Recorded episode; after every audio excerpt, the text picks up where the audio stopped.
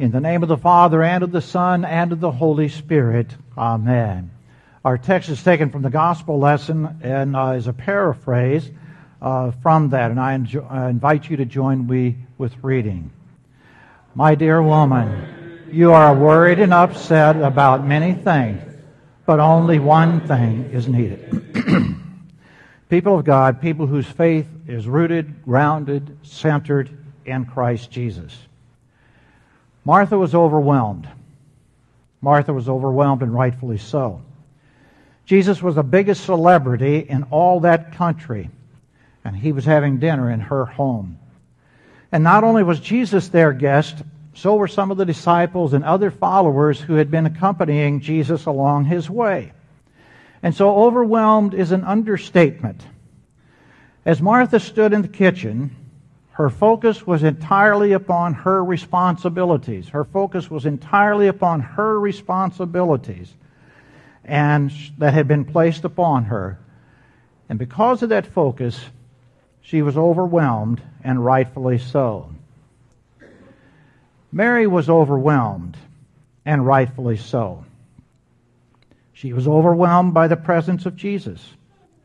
Not only was he the biggest celebrity in all the country, Jesus was also the connection between this life and the next. He was a connection between sinful people and holy God. As Mary sat at the feet of Jesus, her focus was upon entirely upon the love, the mercy, the forgiveness that she was receiving.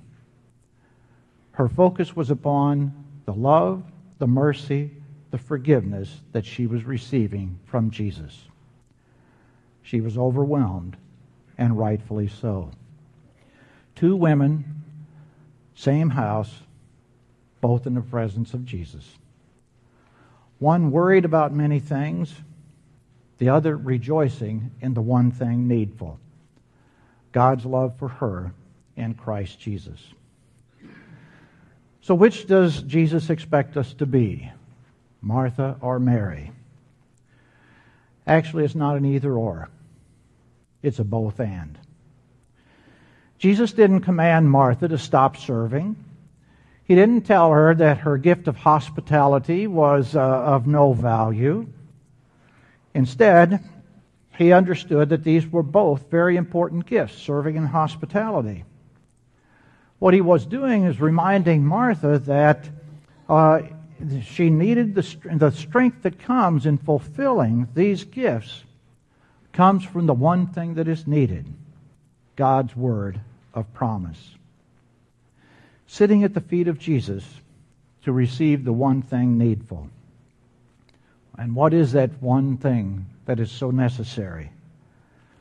It's having the assurance of God's faithful love, His mercy and forgiveness not only for us and for all eternity, but for us each and every day. It's the assurance of God's faithfulness that we can trust in every situation, even when we can't see that faithfulness at work around us. It's the assurance of God's faithfulness not only for all of the world, but for you and me. That's the one thing needful. That's the key to real living. And that does not mean that all these other things are important. Excuse me.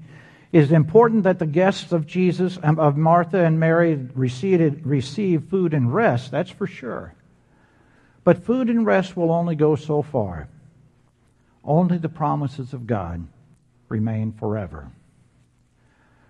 The one thing needed, the one thing necessary. How important that is, especially when we are feeling so overwhelmed. Now, Martha was a doer, Mary was a listener. Which way do we lean? Well, I'm more like a doer, especially when there's a lot to do. I have the tendency to uh, jump into the work without talking to Jesus first. Far too often, my pattern is to rush around from one thing to another, trying to get everything accomplished. And sometimes I kind of think of, picture Jesus sitting there on the couch watching me run back and forth. And as I'm running back and forth, I tell him, uh, I'll be with you in just a minute, Jesus, but first I got to finish this. And then I got to do this. Or uh, just a moment, Jesus, I'm going to take a little bit of a few minutes out of my busy schedule to make sure that you have time to be with me.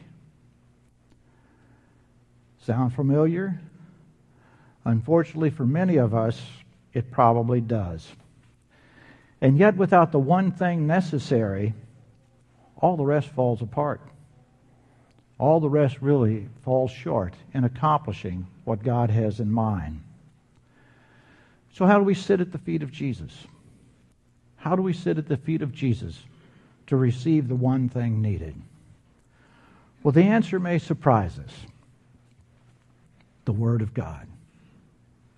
Word of God? That doesn't surprise us. We hear about that every week.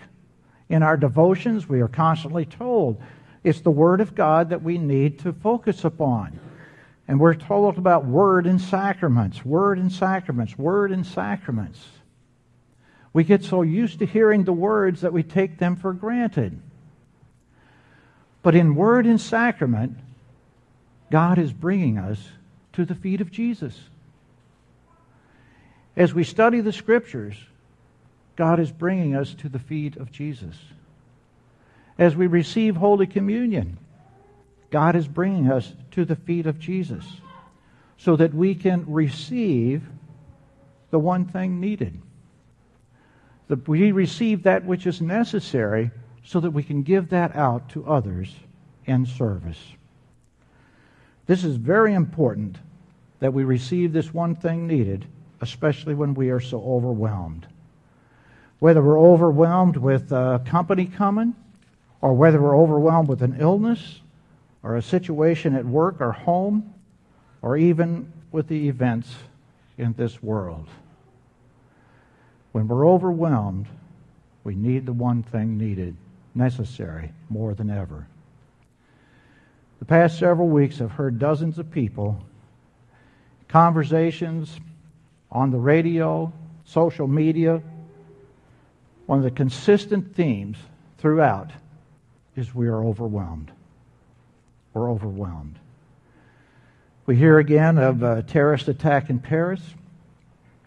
Uh, the, uh, in our own country, we see the shooting of three black men and five white police officers. And as we see those particular events and hear about them, all kinds of eruptions of violence, anger, and fear have taken place. Over and over again, I heard people comment this is overwhelming. How can anybody do anything that will provide, provide any help? And many other comments that I've heard on Facebook or from political wannabes so vividly show they've opened their mouth before they sat at the feet of Jesus. They opened their mouths before they sat at the feet of Jesus.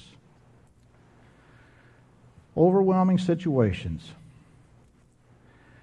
Now, a brief glance back into history. We're going to take an old timers test. 1956. 1956.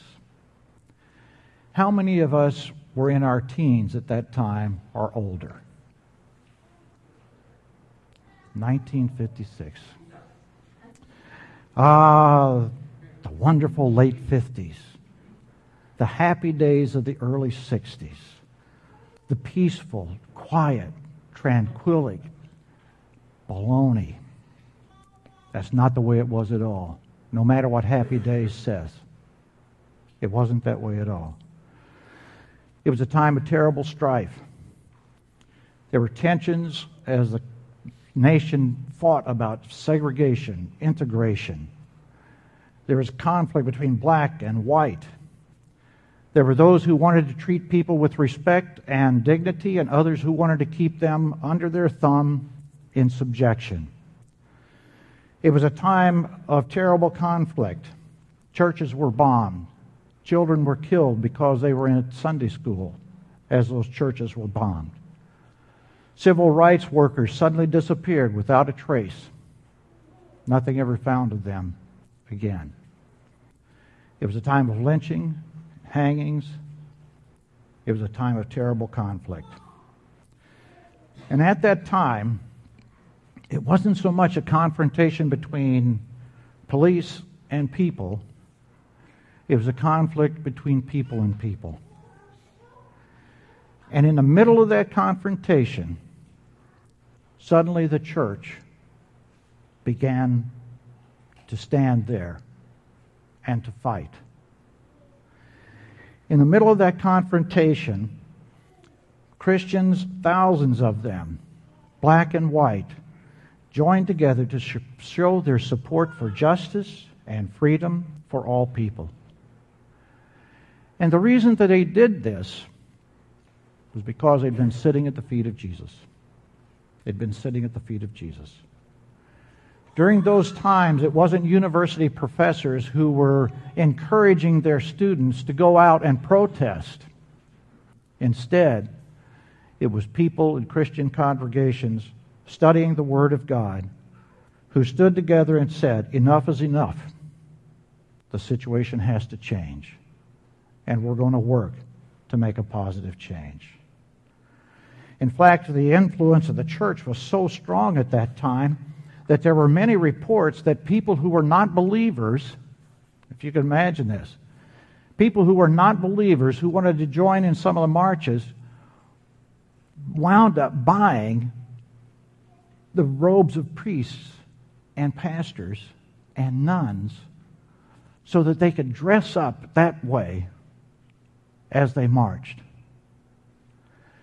They used the church then, the symbols, some of the symbols of the church, as a way to give integrity and honesty and reliability to their, what, their demonstration and what they were standing for.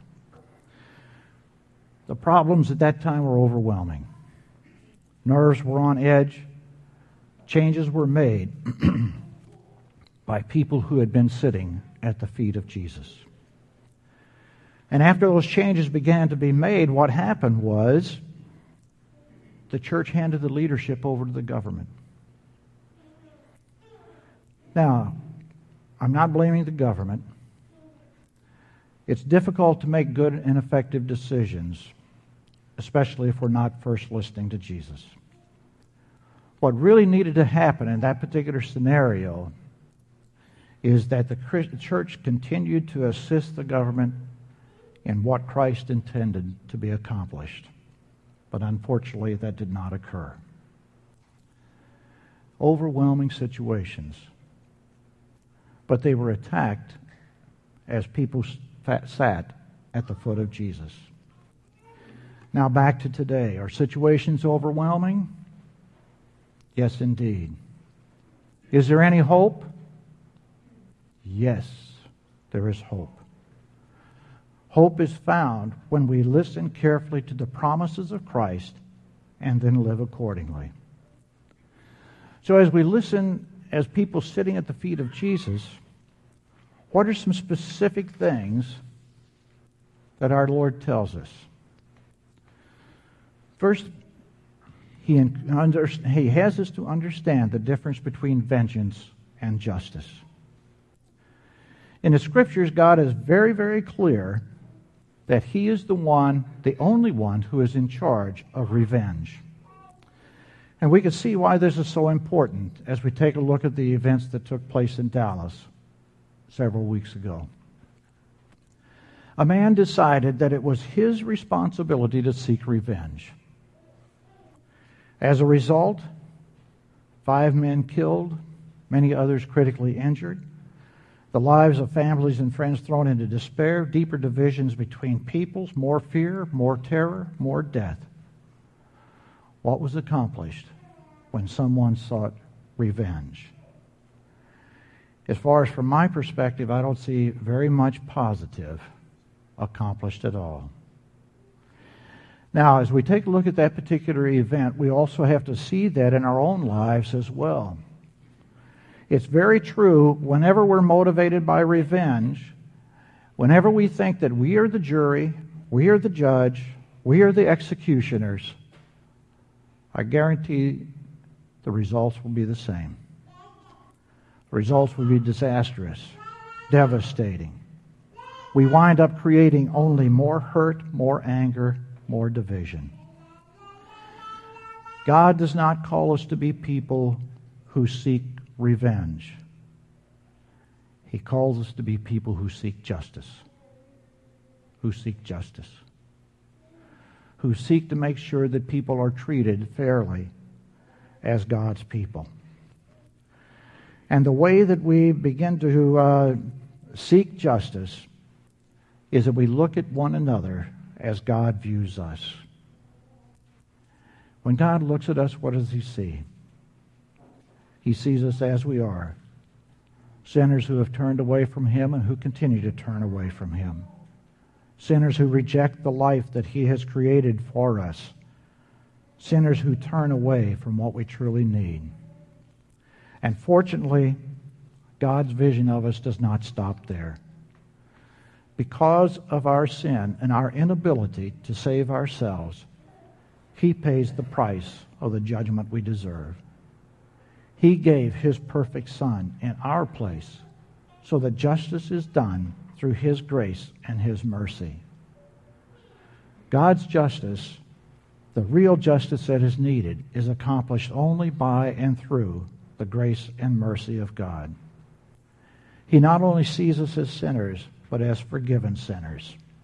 His love for us is so great that our lives matter to him. Black lives matter. Black lives matter. That's a phrase we often hear in our society today.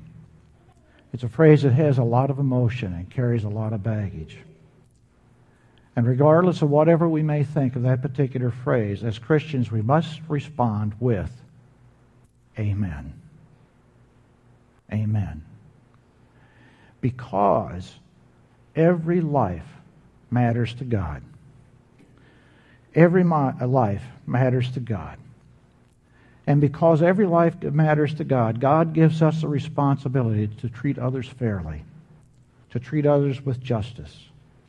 And that begins by viewing them as people like us, people who have been given life by God, people who are sinners like us, people for whom Christ has died, people who need to have the assurance that no matter what happens in this life, God's love and mercy for them is sure and faithful.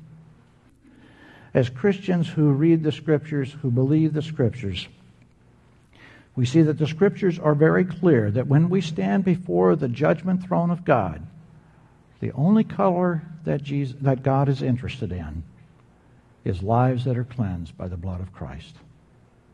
Lives that are fitted with the robe of Christ's righteousness. Because we are forgiven sinners by God's grace, we seek justice for all people. We seek to live as ones walking with Christ Jesus in ways that are godly and right and encouraging other people to do the same. Because we have sat at the feet of Jesus we live in service to others with forgiveness and kindness that seeks justice and God's forgiveness. Because when we sit at the feet of Jesus, we have something to share. We have something to share that nobody else in the world can give. You know, sometimes I wish that the Scripture, Holy Spirit, would have the writers of the Scriptures tell us the rest of the story. And the event of Mary and Martha is definitely one of those. After Jesus said these words to Martha, I wonder what happened next.